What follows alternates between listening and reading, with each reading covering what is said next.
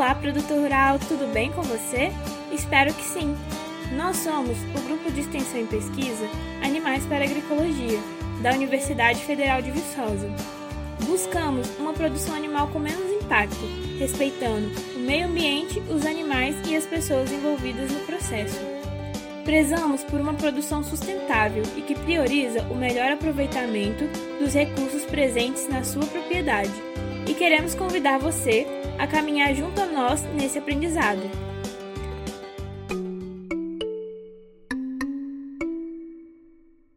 Bem-vindos, pessoal, a mais um programa do Animais para Agroecologia. Hoje falaremos um pouco sobre manejo de bezerros e vacas pré-parto. Escolha do sêmen. O primeiro passo na criação de um animal saudável é a escolha certa do sêmen. Mesmo que o produtor opte por inseminação artificial ou por monta natural, é importante que se observe o tamanho do touro que se está escolhendo em relação à vaca, pois muitas vezes isso não é considerado e touros muito grandes acabam gerando bezerros muito grandes, ocasionando uma dificuldade da vaca expulsar o bezerro no momento do parto. Esse bezerro terá um parto sofrido, que além de gerar prejuízo à saúde da vaca, também poderá gerar prejuízo para o animal nascido, pois caso seja uma fêmea, será influenciado negativamente na sua produção futura.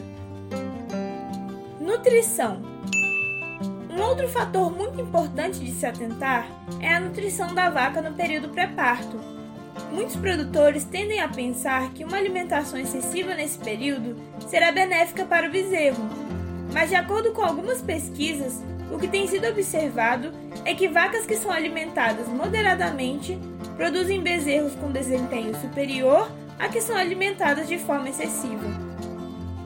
A explicação disso está no desenvolvimento da placenta. No final da gestação, a placenta de uma vaca gorda para de crescer enquanto a placenta de uma vaca alimentada moderadamente continua crescendo, dando toda a capacidade para que o feto se desenvolva normalmente. Por outro lado, uma alimentação escassa também irá prejudicar o desenvolvimento fetal. Sendo assim, é importante se atentar à nutrição correta, em quantidades suficientes para não só melhorar o desenvolvimento do bezerro, como prevenir problemas metabólicos na vaca do pós-parto, como por exemplo, a cetose e a hipocalcemia. Dessa forma, é muito importante que o produtor conheça seu rebanho e, com a ajuda de um profissional, acompanhe o score corporal de seus animais, se atentando às necessidades de cada raça. Temperatura. Importante se atentar também ao resfriamento dos animais no pré-parto. É muito comum os produtores deixarem os animais soltos no pasto embaixo de sol quente, o que afeta diretamente o desenvolvimento do bezerro, pois vacas em estresse térmico, ou seja, que estão sentindo muito calor, diminuem o consumo de alimentos. Dessa forma, é muito importante que as vacas nesse período tenham acesso a lugares frescos e sombreados, com fácil acesso à água fresca. Ambiente ideal para gestação e parto. O ideal é que se separe as vacas gestantes das demais em piquetes preparados para o pré-parto, para que dessa forma facilite o acompanhamento do animal durante a gestação e durante o parto. O manejo de vacas gestantes, principalmente ao final da gestação, deve ocorrer apenas quando for realmente necessário. Nestes casos, o manejo deve ser muito calmo, conduzindo as vacas sempre ao passo, evitando aglomerações agressões e uso de choque. Submeter vacas gestantes a situações estressantes pode induzir abortos. No momento do parto, é importante se atentar se está tudo ocorrendo normalmente e caso o bezerro esteja com dificuldades para sair, o auxílio pode ser feito por alguém qualificado.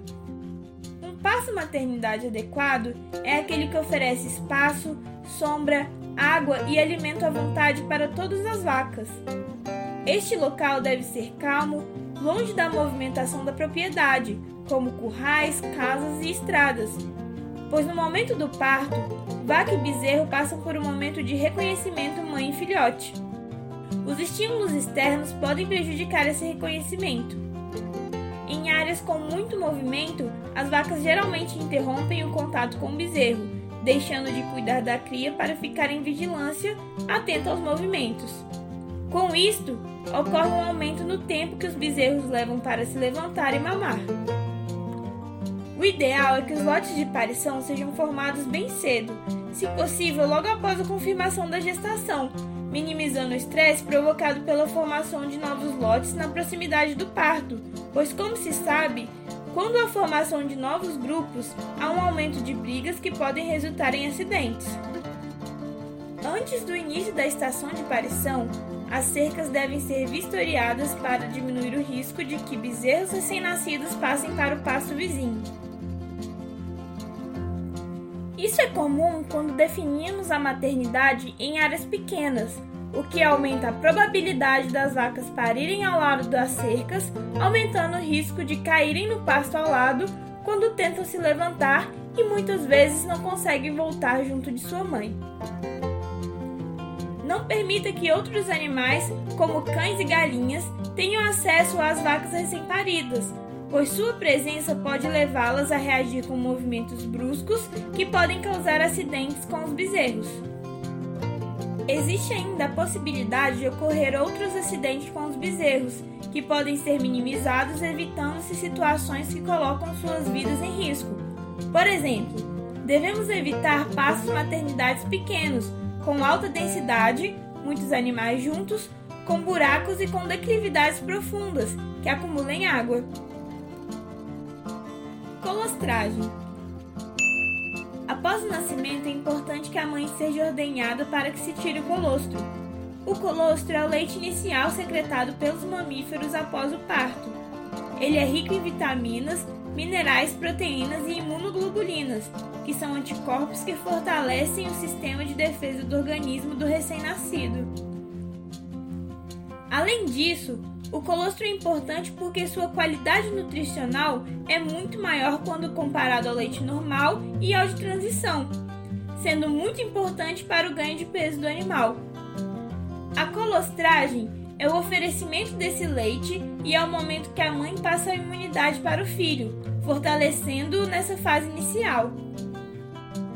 O que pouca gente sabe é que existe um intervalo de tempo para que ocorra a absorção dos componentes do colostro, isso acontece porque as células intestinais do bezerro apresentam melhor capacidade absortiva durante as primeiras horas de vida. Passado esse período, a absorção fica comprometida, sendo diminuída e, portanto, a eficácia dos constituintes do colostro cai drasticamente. É viável que o bezerro seja colostrado dentro de no máximo 6 horas de vida.